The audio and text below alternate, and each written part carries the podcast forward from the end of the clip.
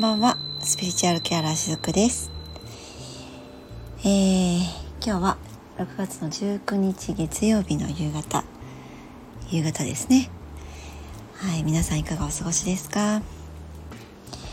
昨日はですね、少し短めに収録をしたものを配信してみましたけれども、いかがでしたでしょうか？そうですね、まあもともと私このスタンド FM でですねお話をしていく当初はあまり長く一本一本収録するつもりがなかったんですよね。まあ10分長くても15分ぐらいでお話をしようっていうふうに思っていたんですけど、まあなかなか話し出すと私たちの脳みそもそうなんですけれども、一つのことをいろいろと関連づけて、話していくことは結構多いんですよね。で、脳みその回路もそのようになっていて、例えば一つ何か出来事があった時にバーッといろんな、例えばネガティブな記憶の回路に一瞬でバーッとつながるんですね。そして、それがいわゆる反数と言われるものなんですけれども、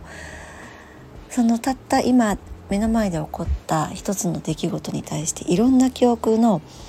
スイッチがいっぺんに入っちゃう感じですね。いろんなところに紐付けしていって、過去の記憶を持ってきて、あたかも今それをね味わっているかのようにまた体験するみたいなことも一瞬でできちゃう。私たちの脳みそって素晴らしいんですよ、そういう意味でもね。なので本当にこの脳みそも使いようによってはネガティブなその神経回路ばかりを発達させていくのもいいんですよ。それがねやりたい人はいいんだけど、もうそれはね手放したいなっていう人はそのポジティブな、ネガティブとポジティブであえて分けて表現しますけども、そのポジティブな、神経回路の方ね、これからはもっと発達させていくっていうこともまたできるっていうことも言えるかなと思うんですね。今そのあたりのことを私も、セッションでね今後取り入れていきたいなと思っていろいろとお勉強体験しているところではあるんですけれども、私も多分その気質上ですね、自分の気質上一つのことに、お話をしていてもどんどん紐づけていろんなことを、お話ししていく傾向があるかなと思います。なので、どうしてもね一つの収録が割と長めになっちゃうっていう傾向もあるかなと思っているのと、あともう一つ、どうして私のお話が割とね、1回の収録時間が長くなっているのかっていうと、これはちょっとね闇の勢力の仕業かななんて最近思っていたりするんですけど、私ねこれちょっと自分の体で実験してみたことなんですよ。っていうのは、今その、YouTube にしろインスタにしろその動画の SNS って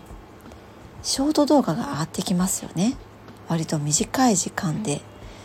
パッとほんと短いですよね。で、次々に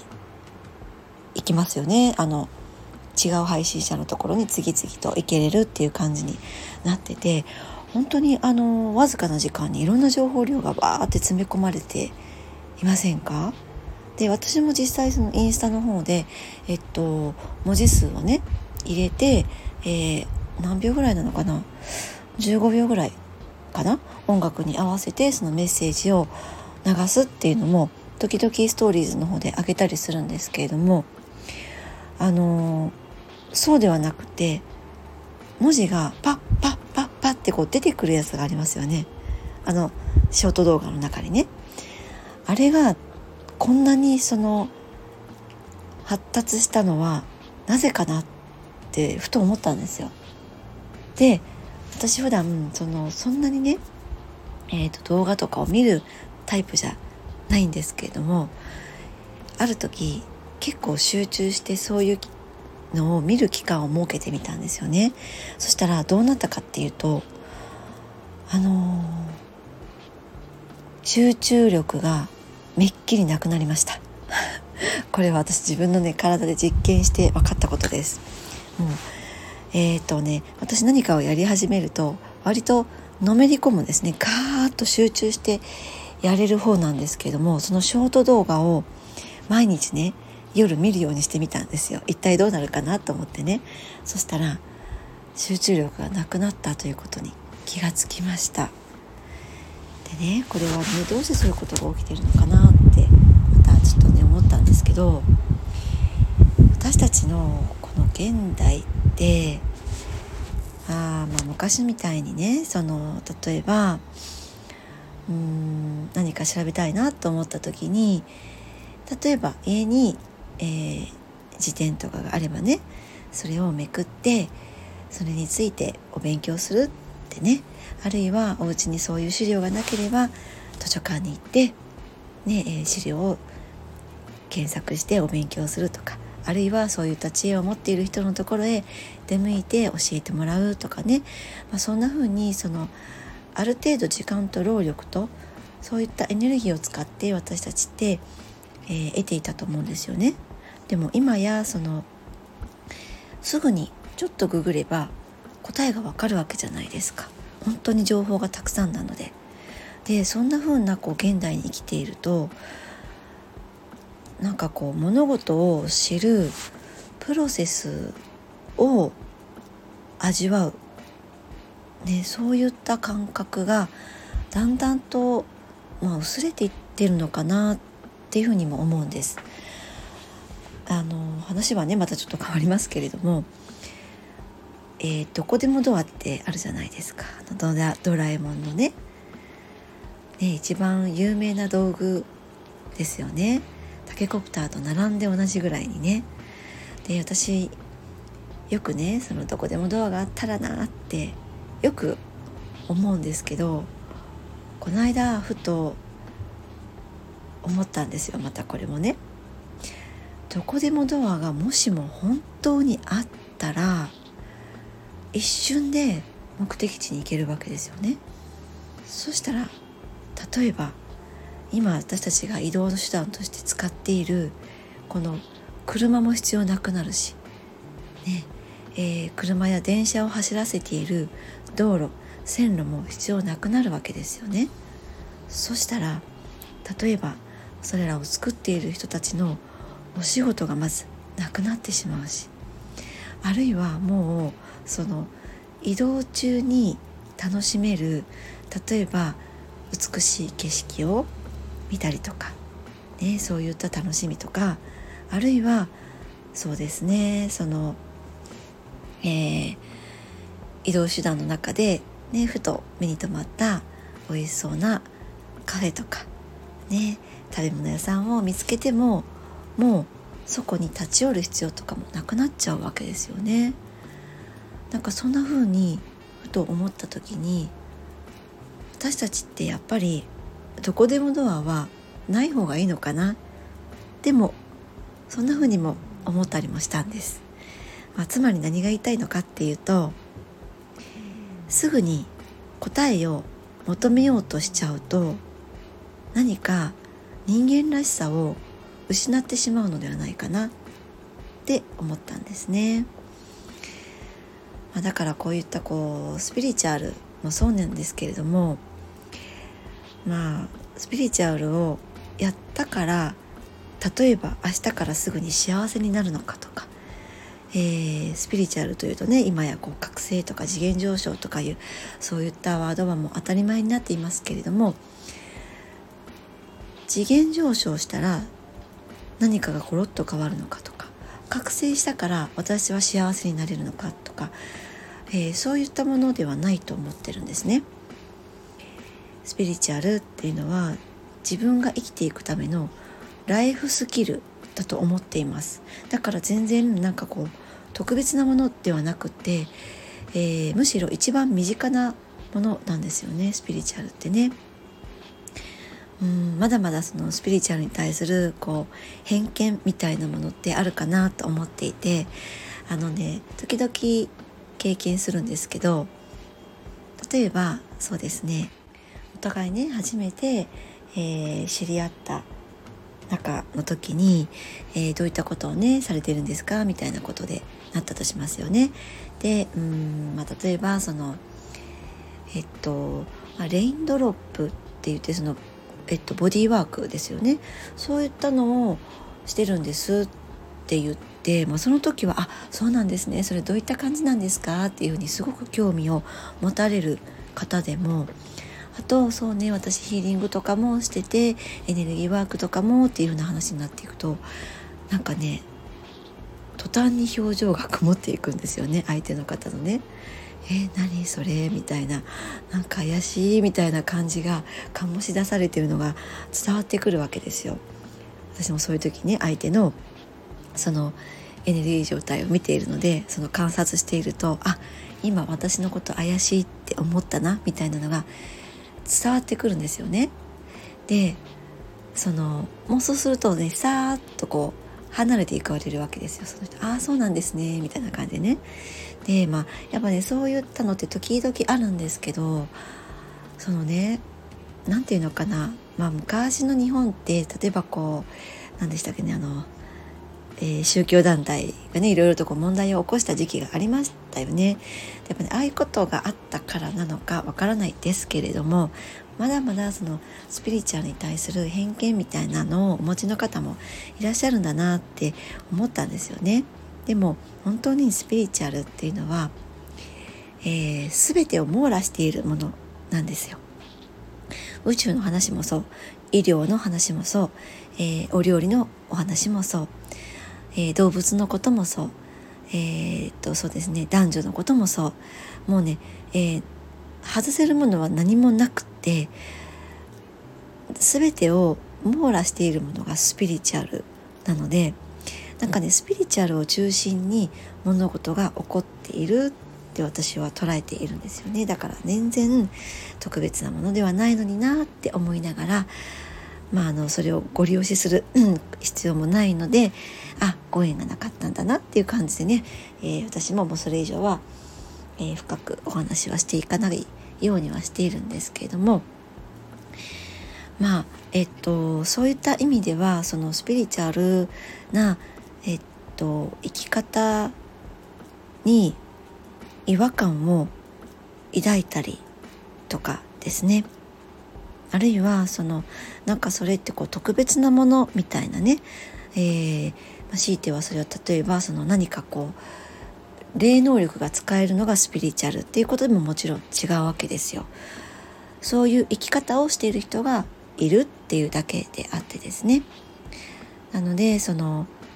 例えば本当にね、先ほど言ったみたいに、何かすぐに答えを知りたい、私の未来どうなってるの知りたい、教えてっていう風な、風に生きるっていうのは、むしろスピリチュアルな生き方ではなくて、それはマインドの方で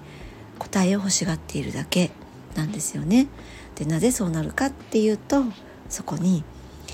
自分がどうなっていくのか、不安とか恐れ、心配っていうものがあるからなんですよね。で、スピリチュアルな生き方はじゃあどうなのかっていうと、そっか、私にはそういったものがあるんだって言って、そういったところを気づいていって、受け入れていって、じゃあそれとどう向き合うかっていうふうに、やっぱりポジティブなね頭の中で回路を作っていくっていう、そういった生き方かなと思うんですね。そういったプロセスを大切にしていくライフスキルがスピリチュアルだと思っています。なので、私のお話って、こういった前置き一見前置きみたいに捉えられるものであっても全てつながっていると思っているので、前置きの方が結構大切なポイントが入っていたりするかもしれないです、人によってはそういうふうに届いている方もねいてくださってるかなと思うんですよね。もうその先ほど言ったみたいにショート動画でポンポンポンってこう映像と音楽でパパパってこう脳みそに叩きつけられて、マインドの方に、刻印されていくようなそういうふうな流れは闇の勢力かななんてねちょっと最近思っていたりもします。なので私の実体験からいくと、そういったことにどっぷり浸かりすぎちゃうと、集中力がなくなっちゃってですね、集中力がなくなるっていうのはもう今ここに集中ができないわけなので、より一層今ここに生きている感覚が薄れていくと思うんですよ。で、今ここに生きている感覚が薄れていくということは、先の心配をする、あるいは過去の失敗を悔やむとか、結局そういうふうな感じで自分の軸がこうブレる感じになっちゃうんですよね。わかりますか、この感じね。だから私はあえて、やっぱり長い収録をして、もちろん今ね皆さんお忙しい中に、暮らしている方もいらっしゃると思います。お家のこと、もちろんご自身のこと、ご家庭のこと、ね、お仕事、皆さん忙しいと思うので、全然ながら聞きで大丈夫なんですよ。お化粧をしながらとかね、家事をしながらとかでもいいんです。できれば食べながらっていうのは、避けた方がいいかもしれないですね。やっぱり食べるということに集中するのは大事かなと思うので、でも移動中の中でとか、もうながら聞きでいいので聞いていただいて、でも集中しながら聞くと、そんな風にご活用していただけたらいいかなと思っています。はい。でね、今日はそういったお話の流れで、お伝えしていこうと思っているんですけれども、私たち、私今50前ですけれども、来年50になるのかな。自分の年齢がちょっとよくわからない時があるんですけど、特に今の30代後半ぐらいから、そうですね、もうそれから上の世代ですねっていうのは、辛いことをしていたらなんか間違っていないっていう、そういった概念がもう、体に染みついているかなと思います。どうですか皆さんね。例えばこれだけ頑張ったらご褒美がもらえるとかですね。私もね結構この傾向があるんですけど、ランナーズハイのような状態ですね。だからよく聞くのはですね、例えばこう何か、新しいことにねチャレンジしようとすると、すごくこう頑張りすぎちゃうみたいなね、チャレンジするときにね、で何か、こういうふうにしましょうって例えば講座みたいなものをね受けるときに、先生みたいな人からこうしなさいああしなさいって言われて、やりたくないことも例えばあると思うんですよね。いや、そうは言われても私なんかそれやりたくないなとかね、なんか違和感があるなとかいう時もあると思うんですよ。でも、じゃあこれをもう嫌だけど頑張ったら何か、ご褒美があるかもしれない、なんかいいことがあるかもしれないとかね、もうこんなに頑張ってるんだから、もうこんなに辛いけどもうここをやれば間違ってないだろうみたいな、そういったね感覚がねあったりする方もいるかもしれないですよね。辛いことをしていないといけないっていうような強白観念とかですね。あと逆にこう楽しいことをしていたら罪悪感を感じるとか、そういったケースもあったりしますよね。そういったその罪悪感っていうのは実はね、私もめちゃくちゃ強かったんです。今はね割とだらけたりねしてゴロゴロってしてたりすることもあったりしますけれども、そういった昔の概念ね、罪悪感っていうのは知らず知らずのうちに採用してしまってきていたものっていうのはね、一個一個外していくっていうのがやっぱ大事なんですよね。そういった自分を生きてきたっていうのを認めつつ一個一個外していくっていうことなんですよね。もう地道な作業です、これはね。手放せたかなと思ってもまた他のところに紐付けしてそれを採用しちゃったりするんですよ。最初の方でね少しお話ししましたけれども、本当にね過去の記憶をいっぱい私たちちゃんとこのマインドの中に記憶しているのでね、手放せたかなと思っても違う出来事でまたタタッとこう紐付けしちゃって、そのパターンも採用しちゃったりするんです。だからだからといってそこを責めるのではなくて、まだあったねみたいな感じでね、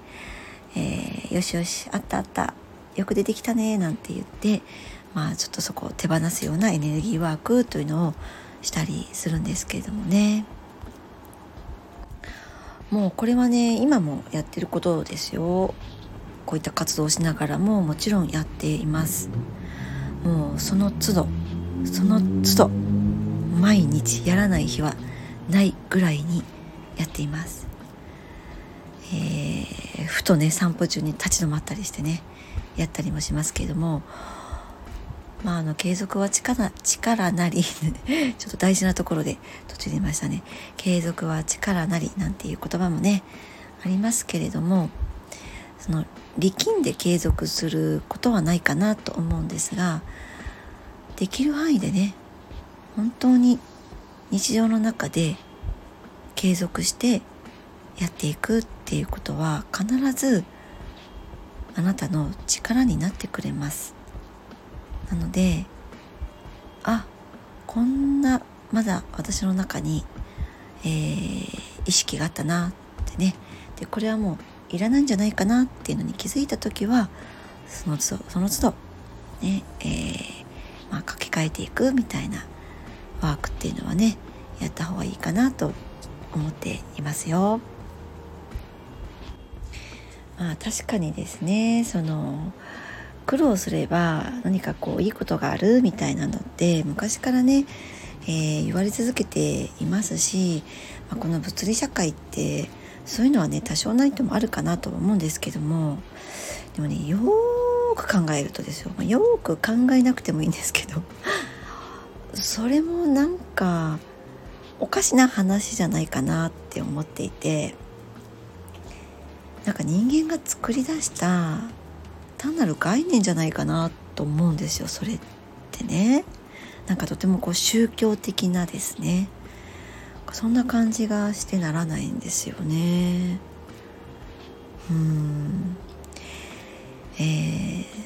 自分の決めたそのやってみたいことでですね、でもなかなかそれを例えばこう立ち上げるのが大変だとかですね、そういうことだったら自分がやってみたいことなので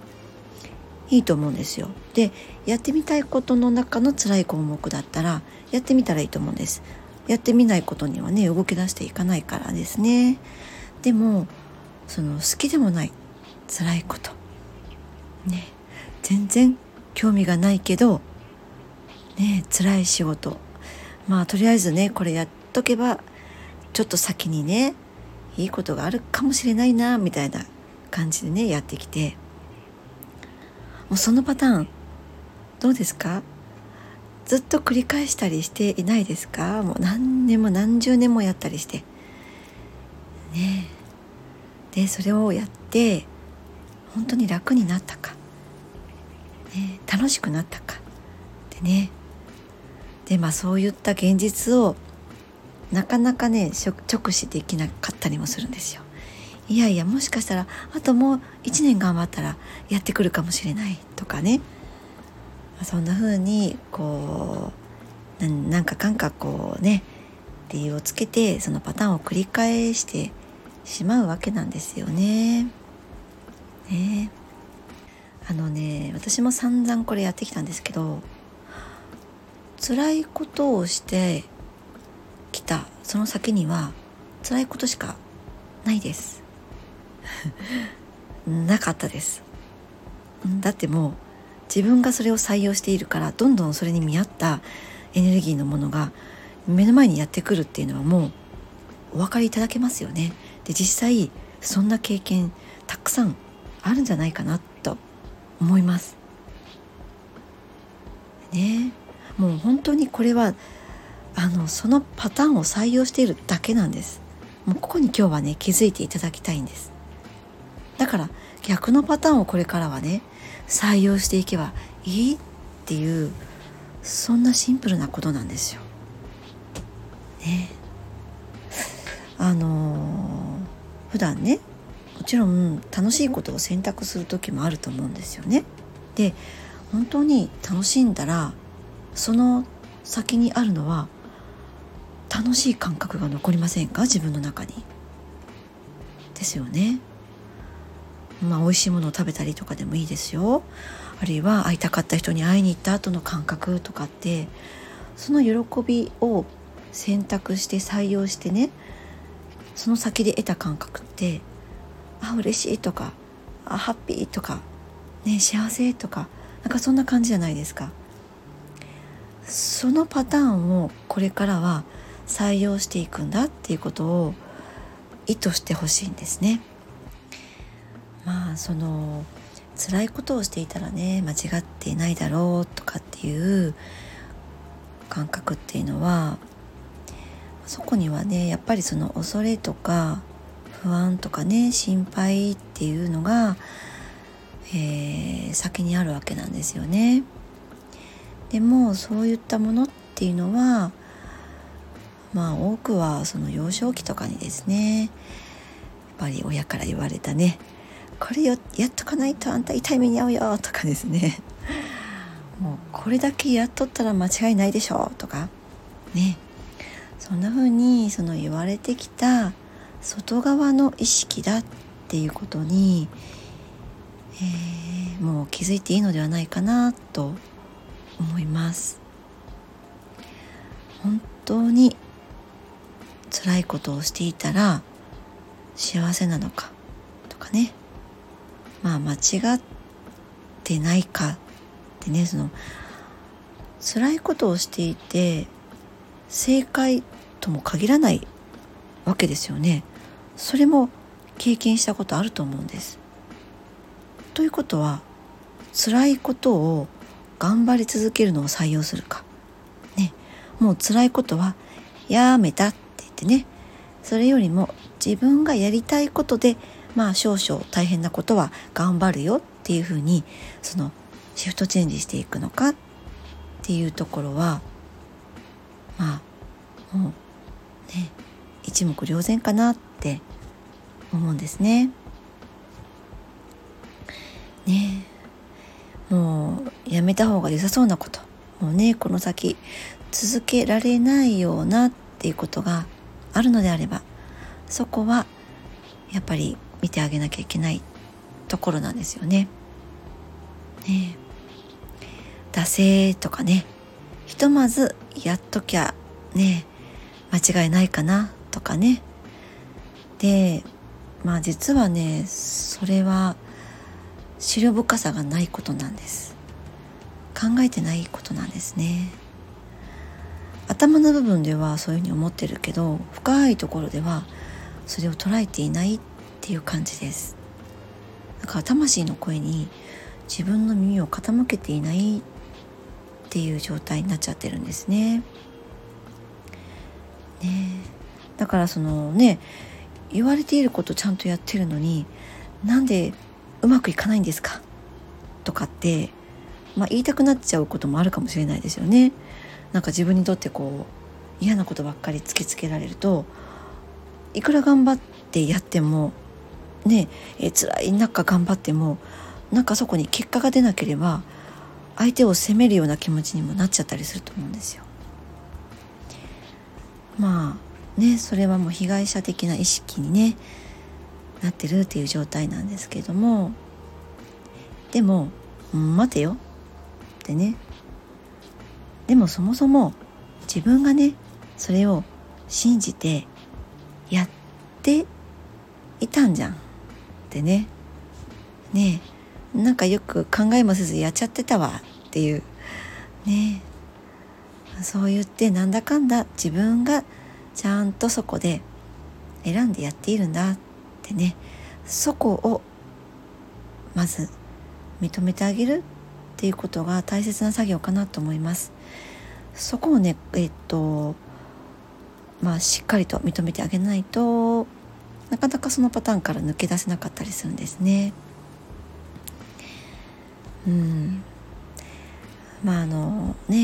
小さい頃から辛いことを頑張らさせられるみたいなことばっかりだったと思うんですよ。なんか楽しく遊んでたりしたら、いつまで遊んでんのとかいつまでやってんのとか言ってこう怒られたりしませんでした？遊んでばっかりいないでとか勉強しなさいとか言ってですね。でその中でひとまず親の前で頑張ってる顔とかこう歯を食いしばってるような顔とか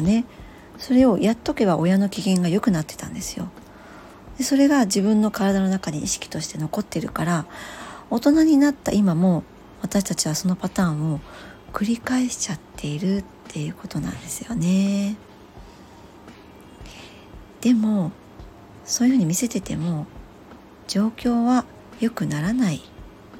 わけなんですよね。でこれは今、物理的に親と一緒にいなくてもたとえ親がもう亡くなっていたとしても、自分の意識の中にそのパターンが残っていたりするので、繰り返しちゃったりするんですよね。容易にこれはできたりします。だから何かこう人から言われてこれしなさいあれしなさいなんて言われて、なんかそこに違和感を感じたりとかなんかこうイライラってしたりっていう時っていうのは、もう魂のところではそのやり方を求めていないっていうことなのでそこをちゃんと見てあげるっていうことが大事ですよね。もう我慢したくないんだってちゃんと自分でこう口に出してあげちゃう。相手に向かってじゃなくていいんですよ。自分でもう我慢したくないんだってちゃんとこう声に出してあげるんですね。そうすると自分の中に溜まっているその我慢のエネルギーとかもポーンって飛び出してくれるのでですね、声に出すことでちゃんと、自分の耳が認識するので、私はこう思ってるんだっていうのが客観的に見れたりもするんですね。だからちょっと何かこう周りから言われて違和感を感じた時、なんかこうイライラした時、もうこんなの我慢したくないって思った時はそれを声に出してあげるっていうのもいいかなと思いますよ。自分の中にあるエゴですよね。やっぱり自分の魂が嫌だっていうに反応してるんだけど、過去のパターンを採用しちゃうっていうのはやっぱそこに執着しているエゴなのでこういったエゴはもう手放そうとエゴは黙りなさいっていう風な感じで意図をするだけでも全然そのエネルギーが変わっていきます。もうとにかく自分が意図することが一番大事なのでですね、そんな風にちょっとずつ、自分の繰り返しているパターンを、変えていくっていう方向でね、やっていただけるといいのではないかなと思います。